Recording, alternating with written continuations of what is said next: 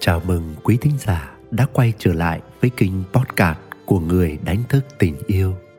Và ngày hôm nay, tôi xin gửi đến quý bạn một chút suy ngẫm nhỏ của tôi về mảng chủ đề hạnh phúc gia đình. Tôi hy vọng mình sẽ gợi ra được một góc nhìn để giúp bạn chạm được sâu hơn những kết nối bên trong của chính bạn. Xin mời quý bạn lắng nghe. Nóc nhà bạn xây bằng gì? Dịp Tết vừa rồi, khi về quê, tôi có thời gian ngồi lại với anh em chiến hữu quê nhà, nâng ly chén chú chén anh, nói đủ thứ chuyện trên đời. Lâu lâu lại nghe điện thoại vợ con ai đó giục về. Chúng tôi lại được chứng kiến một kiểu phản ứng mang màu sắc rất khác nhau của các anh em khi trả lời điện thoại vợ. Cái câu mà vừa rồi bọn đàn ông chúng tôi nhắc đến nhiều nhất trong các cuộc nhậu đó là nhà phải có nóc. Hình như phong trào nhà phải có nóc diễn ra sôi động trên cả màn ảnh lẫn bên ngoài cuộc sống. Quan sát tôi thấy khái niệm nóc nhà trước đây nói về đàn ông, về vai trò của người cha trong gia đình, xuất phát từ câu tục ngữ con không cha như nhà không nóc. Bởi ngày xưa người đàn ông là trụ cột gia đình. Nhưng rồi thời nay, khi phụ nữ cũng vươn ra ngoài tham gia vào việc làm kinh tế, thì nóc nhà không còn nói riêng về vai trò của người đàn ông nữa, mà nó phụ thuộc vào người nào có tiếng nói trọng lượng hơn.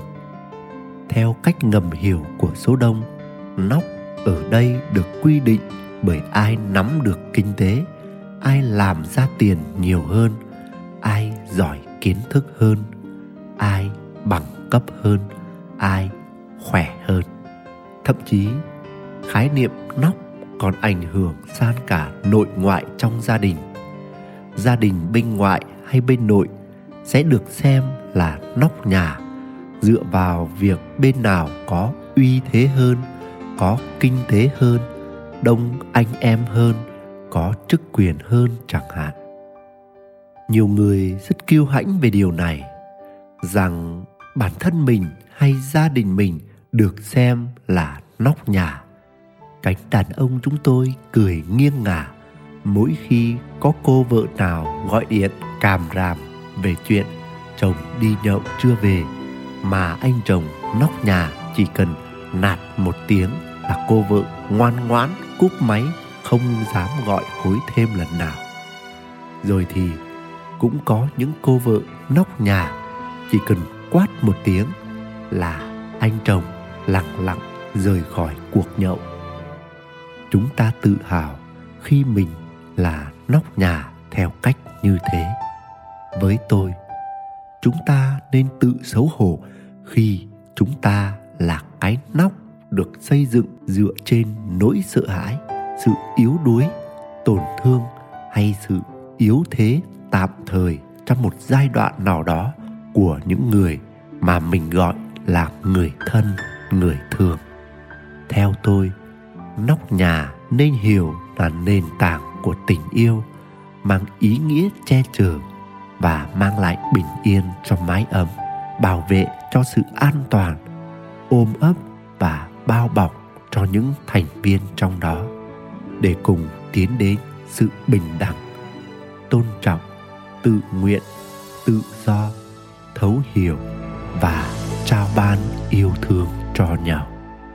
Nguyễn Đức Quỳnh, Người Đánh Thức Tình Yêu. Quý thính giả đang nghe trên kênh podcast của Người Đánh Thức Tình Yêu. Hy vọng những chia sẻ của tôi tô thêm sắc màu cho những trải nghiệm của bạn. Chúc bạn luôn tìm thấy bình an và niềm vui giữa cuộc đời. Xin chào và hẹn gặp lại.